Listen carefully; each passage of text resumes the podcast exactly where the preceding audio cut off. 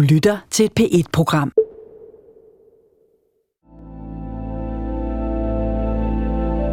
Jeg kigger på mig selv og spørger, var det i orden? Der er loven og en menneskeanstændighed. Og så i min verden også videnskab.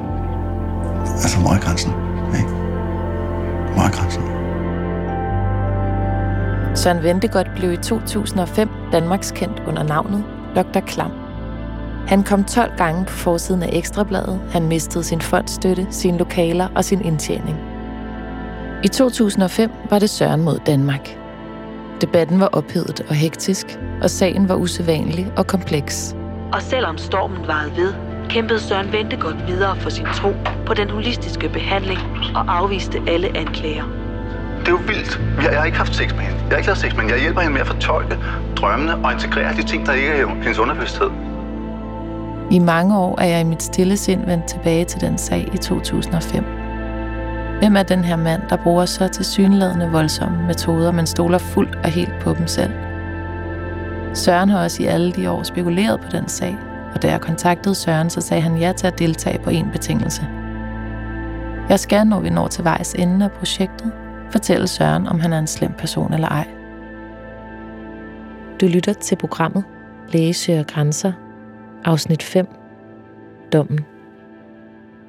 Vi er i gang med det sidste interview. Jeg hedder Iben Maria Søjden. Jeg sidder over for Søren Ventegodt, som jeg jo har lavet en udsendelse med, og vi er nået til det sidste interview, hvor at øh, vi skal tale om de her to spørgsmål, som var vores kontrakt. Altså, vi skulle begge to lære noget. Det ville være et øh, bevis på, at vi var gået ind i det her med alvors tyngde, og ikke bare for journalistisk show, kan man sige. Og, og det andet var, at du spurgte mig, er en slem person er et dårligt menneske, og det skal vi også kigge på. Du lyder ikke sådan super begejstret for at være her i dag. Eller hvad? Er det bare mig, der Jeg er, jeg er super begejstret. Okay. Jeg er bare, for at være ærlig, ikke? den her forkølelse, det er en ondskabsfuld forkølelse, for den spiser min humoristiske sans. Det er ikke det, der er virkelig problemet. Det, der er virkelig problemet, det er dig jo. Mm. Ja. Fordi at øh, du har ret. Du har ret i, at vi lærer noget. Meget mere, end jeg troede nu. Fordi nu har jeg jo kommet til at kigge i den her skyldfølelse over min brors død. Og du stillede et spørgsmål. Ja, det er ikke derfor, at jeg var reddet verden og lavede nye lægevenskaber. Og for mit liv på det her projekt. Og jeg sagde, nej, nej, sagde jeg. Lidt nonchalant. Og nu har det bidt mig numsen, ikke nu? Nu er jeg kommet til at kigge ind i det. Jeg har måttet skifte mening. Jo, Iben, du har ret. Det er min skyldfølelse, der, der har drevet mig. Og det er jo en stor vigtig ting at, at se, fordi hvis jeg er drevet af, af sådan nogle gamle ting, så er jeg jo ikke frisk, så er jeg ikke ny, så er jeg jo ikke altså, så skarp, jeg, som jeg kan være, så intelligent jeg kan være, så tilstedeværende, som jeg kan være. Vel? At det betyder, at der er en, øh, en bedre version af mig, som øh, så kan det også kan gøre tingene øh, mindre neurotisk og mere tværfrit og bedre. Fordi jeg ønsker jo ikke at være neurotisk. Jeg ønsker jo ikke at være sådan spirituelt uren. Jeg tit snakker om det her snavs, ikke? Jeg siger, jamen kom du bare og kig, fordi der er snavs, men der er ikke mere end, jeg kan have gæster. Problemet er, at det i det der videnskabelige og spirituelle og dybe felt, hvor jeg kigger ind i mig selv, og skal være den, den bedste version af mig selv for, for at kunne gøre det, her rigtig vel. Ikke? Og det, det, det er der, der er snavs. Det er der, jeg må kigge på mine egne grænser og, og, og flytte mine egne grænser og, og, og forstå tingene bedre. Det, det er der, jeg har problemerne. Og det har du så lige givet mig et andet og enormt stort eksempel på. Og jeg tror, det er måske lige der, for køsen kommer. Så må det ikke lige, jeg skal holde dig ansvarlig for, for den her omgang. For køset tror jeg skal lige.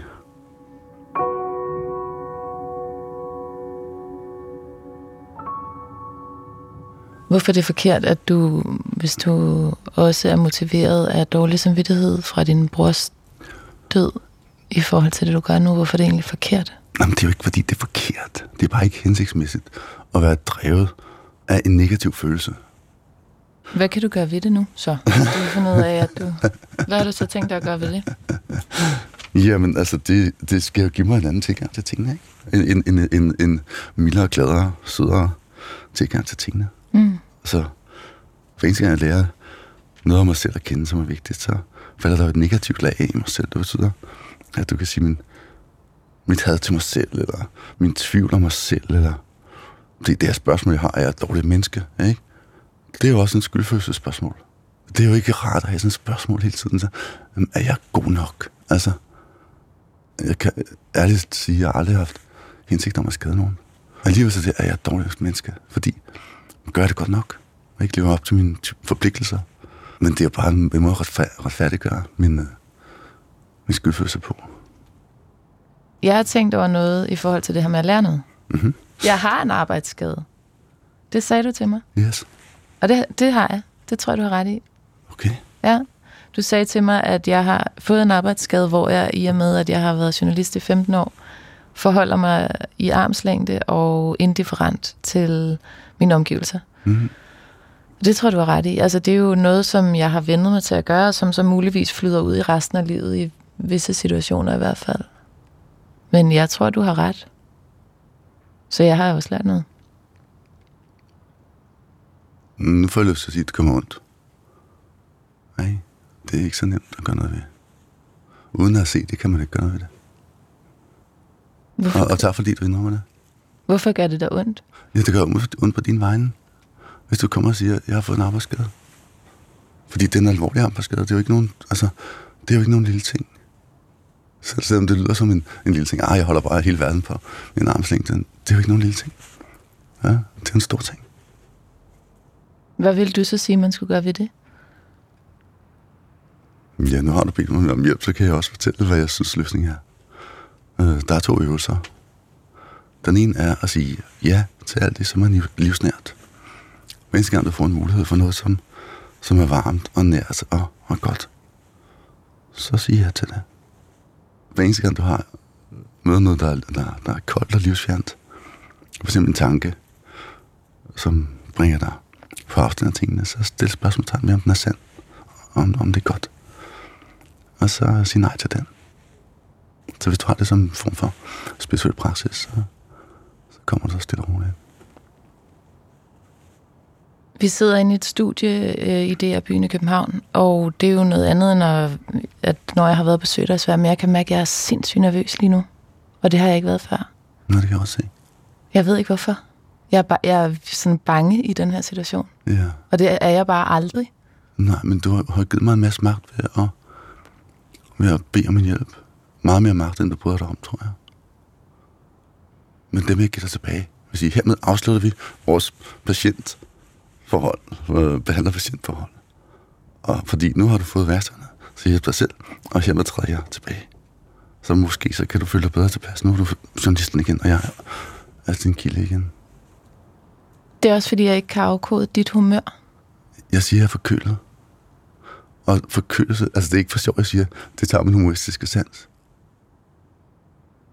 Og det er også fordi, at jeg er rigtig, rigtig hårdt ramt af, af det, jeg har set igennem den her proces. Det er jo, det er jo har været en stor proces for mig, og en dyb proces, og vi har virkelig snakket mange timer om alvorlige ting, ikke? Så du har jo sendt mig, sendt mig ret dybt, faktisk. Og det var jo også aftalen, ikke? At vi udforskede sammen. Så det er jeg ikke af overhovedet, det er bare... Men er du fjendtligt indstillet over for mig? Nej, nej, jeg er bare generelt frustreret, fordi jeg er syg. Men altså, det, nej, nej, nej, jeg er dybt, dybt taknemmelig overfor, at, at, øh, at du hjælper mig. Jeg føler, at du hjælper mig, fordi det er jo en hjælp, når man kigger ind, når nogen kigger ind i en, sammen med en, for at forstå tingene bedre, så er det jo en hjælp. Men samtidig så, at når man ser vanskelige ting, så bliver man jo også defensiv. Så hvis du synes, at, at jeg har modstand mod dig, så er det nok fordi en del af mig prøver at forsvare min gamle position, ikke? Mm. Selvom jeg godt ved, at den ikke er holdbar. Vi skal jo have talt om, at du er et dårligt menneske. Det skal vi jo have talt om.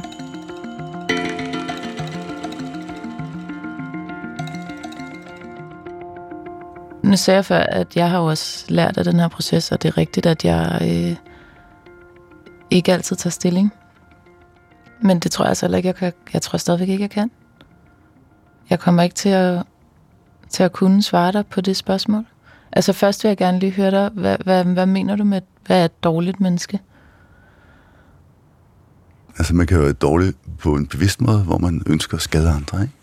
Eller på en ubevidst måde, hvor man bare er så klodset og, og ubevidst, at man kommer til at skade andre alligevel.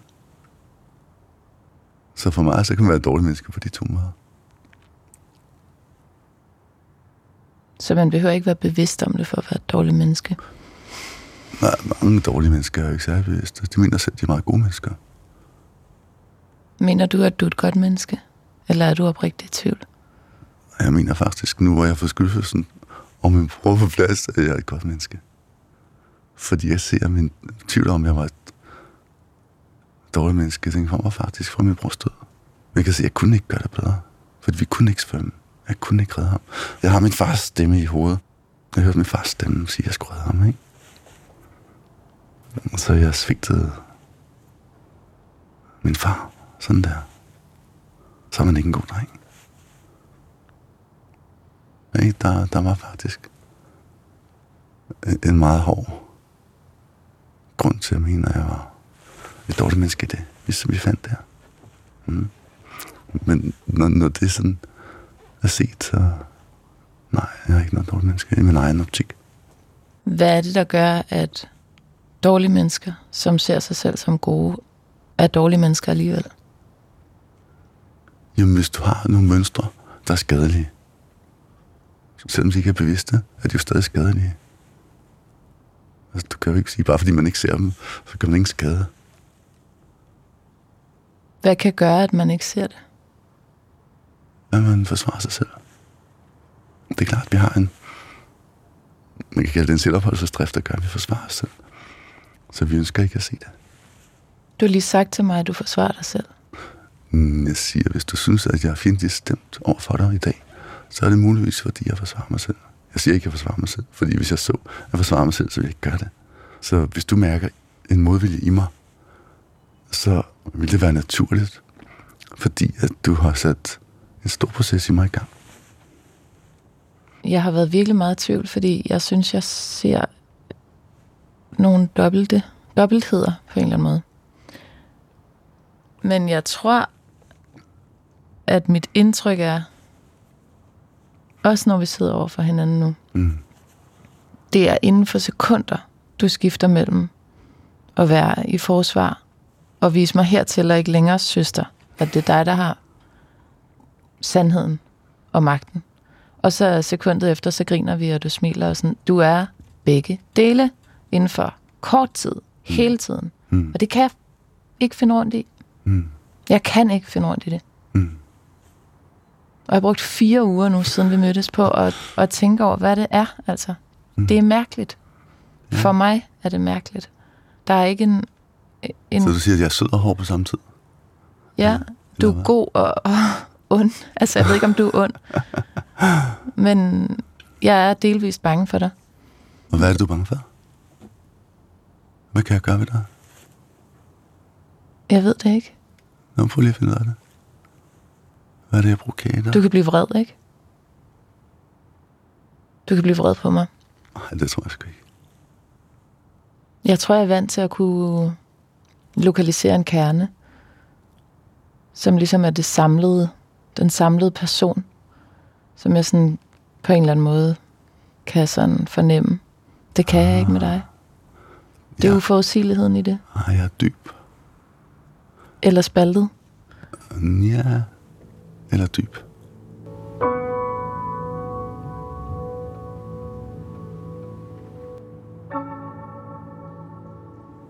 Har du nogensinde tænkt over, og det her er jo ikke en anklage, det er bare et spørgsmål, har du nogensinde tænkt over om sagen i 2005, hvor du blev ensidigt skurk, altså fremstillet som ensidigt skurk, kunne være en krystallisering af din egen måde at tilgå virkeligheden på, hvor at man er enten skurk eller helgen. Altså, det er klart, at jeg havde... I min egen optik var jeg superhelt.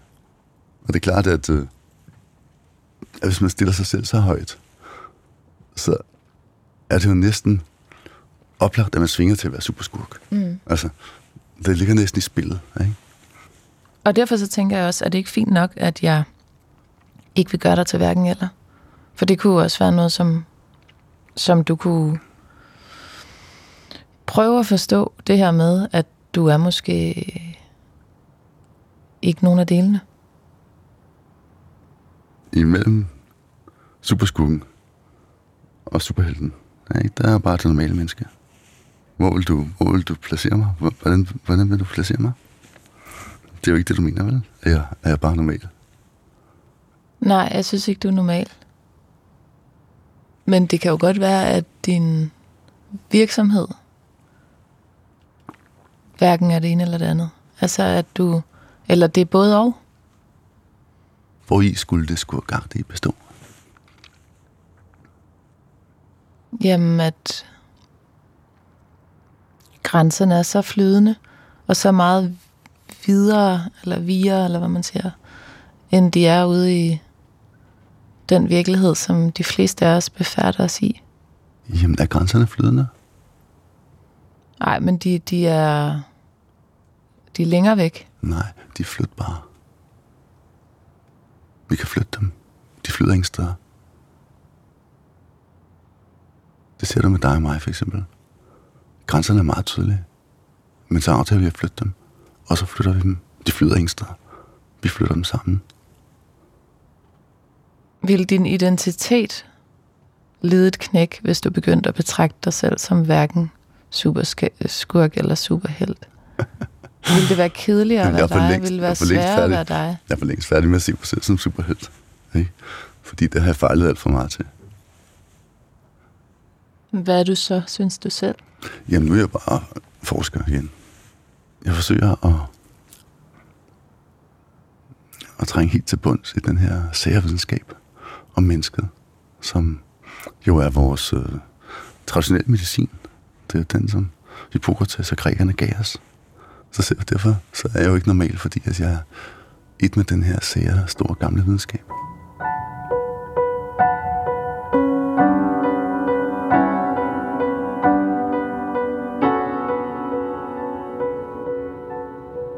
Jeg tænker, at du har et valg nu. Øh, du kan vælge to udgange på det her. Mm-hmm. I forhold til, om du er en slem person eller ej. Mm-hmm. Du kan vælge at lade mig beholde min verdensopfattelse og den måde, jeg plejer at gøre tingene på. Og sige, det er både og. Jeg kan ikke fælde en dom. Eller du kan vælge, at jeg fælder en dom, og så må svaret nødvendigvis være ja.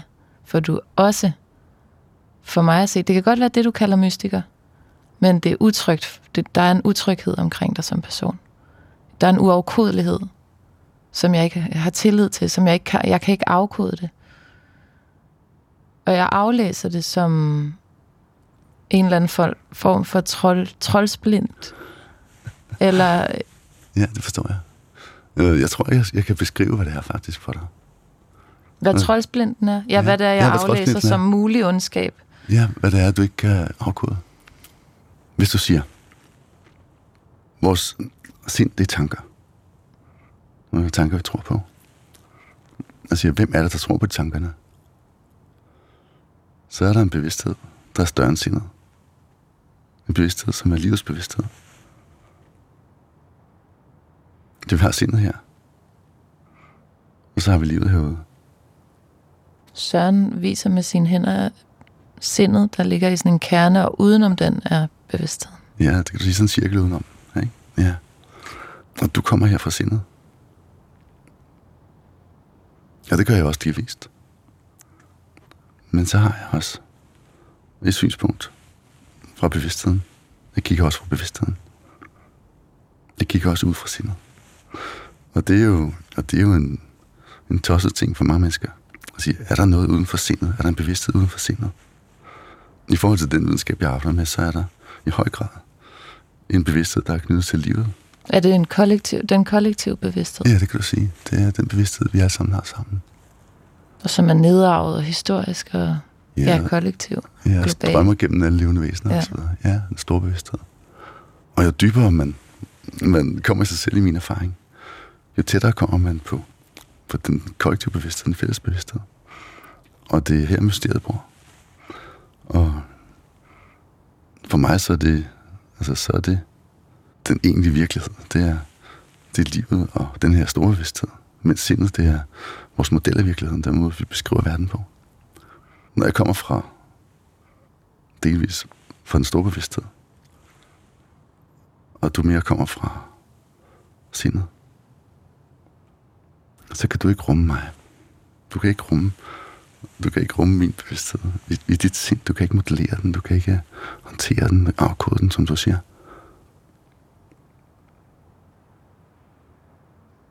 Sådan ser det ud for mig. Og hvad vælger du så? Ser du, jeg havde brug for, at du sagde, om jeg var et dårligt menneske, fordi jeg havde brug for, at du fortalte mig, at jeg ikke var noget dårligt menneske. Fordi jeg følte mig som et dårligt menneske, på grund af min mors død og min skyldfølelse. Men jeg har ikke det behov længere. Jeg har ikke det behov for, at du fortæller øh, mig, at jeg er et godt menneske.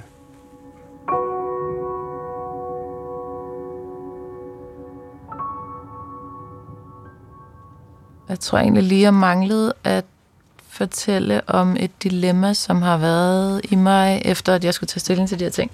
Og det handler om, at jeg har jo læst hele retssagen fra den gang. Og jeg har også hørt dig fortælle om dine behandlingsmetoder, og jeg kan synes alt muligt om det, sådan på et forsøgt objektivt plan. Men i bund og grund, på bunden af det hele, mm. der kan jeg godt lide at bruge tid med dig. Og det synes jeg har været en underlig oplevelse. Mm. Fordi at jeg når jeg bare sådan er alene og læser retssagen, eller tænker over tingene og sådan noget, så bliver jeg i tvivl. Så har jeg en forpligtelse som journalist til ikke at lade mig styre af mine egne fornemmelser, mine egne følelser. Det er det, du kalder min arbejdsskade. Og som jeg også godt kan se, kan være det. Det er den forpligtelse, det er den aftale, som forhindrer mig i at tage stilling rent, som du kalder det. Men det var det, der var aftalen, var det ikke det? Så var det ikke, du lavede en aftale, der var lidt på kanten? Jo, det tror du ret i. Til at starte med? Jeg har lavet en aftale, som var på kanten af, hvad jeg egentlig kunne tillade mig som journalist. Der går noget op for mig, når vi taler sammen her i dag. Som er, at jeg stiller spørgsmålstegn ved dine metoder. Jeg forstår ikke, hvorfor du ikke bare er læge Altså, hvorfor var du ikke bare læge? Du havde den uddannelse, og så, altså, så er der jo ligesom klare grænser og klare krav og klare forventninger. Jamen, jeg er jo ikke bare læge, fordi at de piller, vi har, og det, den kirurgi, vi har, det forstår jeg, men er hvor, et meget dårligt alternativ. Hvorfor hele tiden flytte grænserne? Og så er det bare, at det går op for mig, mens jeg siger det, at jeg går ind i en aftale, hvor jeg med min subjektive vurdering skal vurdere, om du er slem eller ej. Det er også at flytte grænsen for en journalists virke. Det er det. Jeg har en ting. En mm. ting til. Mm. Og det er en af de svære ting, som jeg faktisk ikke ved, hvad jeg skal håndtere. Så nu, nu føler jeg mig... Jeg havde ikke tænkt at sige det. Men i den her kontekst, så kan jeg ikke se, at jeg kommer udenom at sige det. Fordi jeg ønsker din forståelse. Måske vil det være i orden at give dig en kompliment. Når jeg, når, jeg, når jeg kigger ind i dig, eller i mødet med dig, så har jeg set dit talent for at vide ting. Men jeg kan også se mere end det. Du er også et menneske, der har kraft til at skabe med din tro på tingene. Hvorfor er det svært at sige? Kan du huske, jeg sagde, at der er to ting, jeg ser? Jeg ser dit problem, men jeg ser sammen også dit potentiale. Og hvad er det så mere konkret, du tror, jeg kan? Det her, det ser mig ikke konkret. Det her, det ser mig abstrakt. Du har et enormt talent for at vide ting intuitivt, eller fornemme ting, eller altså bare skaffe dig viden. Men det må jo også betyde, at du synes, det jeg ser om dig er rigtigt. Jeg kan ikke se, at du kommer rent fra det sted. Jeg ser, at du kunne komme meget stærkere fra det sted.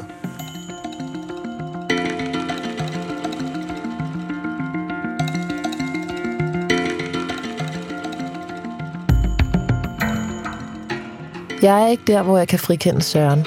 I hans optik kan den manglende frikendelse forklares med, at mine evner til at se sandheden om mennesker ikke er udviklet færdige endnu. Jeg opfatter det anderledes. Jeg oplever, at der er sider af Søren, som kan virke voldsomme. Måske især, hvis man kommer til ham i en sårbar situation. Fordi Søren er så opsat på at ville rykke grænser, forbedre og udvikle, så tænker jeg over, om han måske kan være underlagt en blind vinkel i forhold til at se, når hans person eller metoder bliver for hæftige. Søren forklarer sine kontroversielle metoder med, at han arbejder med hjertet. Altså tager sin egen person med ind i arbejdet med sine patienter. Det samme har jeg været nødt til at gøre, fordi han bad mig om at tage stilling til et meget personligt spørgsmål, nemlig om han er et dårligt menneske eller ej. I sådan et spørgsmål er jeg nødt til at bruge min subjektivitet for at kunne tage stilling til hans væsen. Det er ikke klassisk journalistik, men jeg kan gøre det uden at bryde loven. Tilbage står Sørens anke, at jeg ikke tager ordentlig stilling, når jeg ikke vil fælde en endelig dom. Og jeg har virkelig prøvet at imødekomme hans pointe, men jeg må konkludere, at det han kalder min arbejdsskade kun er udviklet yderligere. Jeg er blevet bestyrket i min idé om, at det netop er kompleksiteten og ikke det sort-hvide, der afspejler sandheden allerbedst. Søren Ventegodt, tak for din tid. Tak for det, du har givet. Tak for, at du ture den her rejse sammen med mig. Jeg synes, det var en stor tur, vi fik. Vi er ikke perfekte mennesker.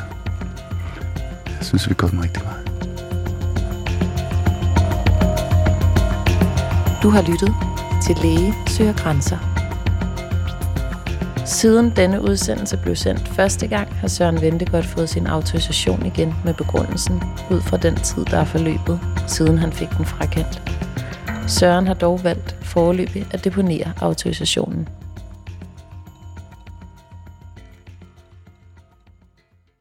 Du kan finde alle P1-programmer på dr.dk-p1.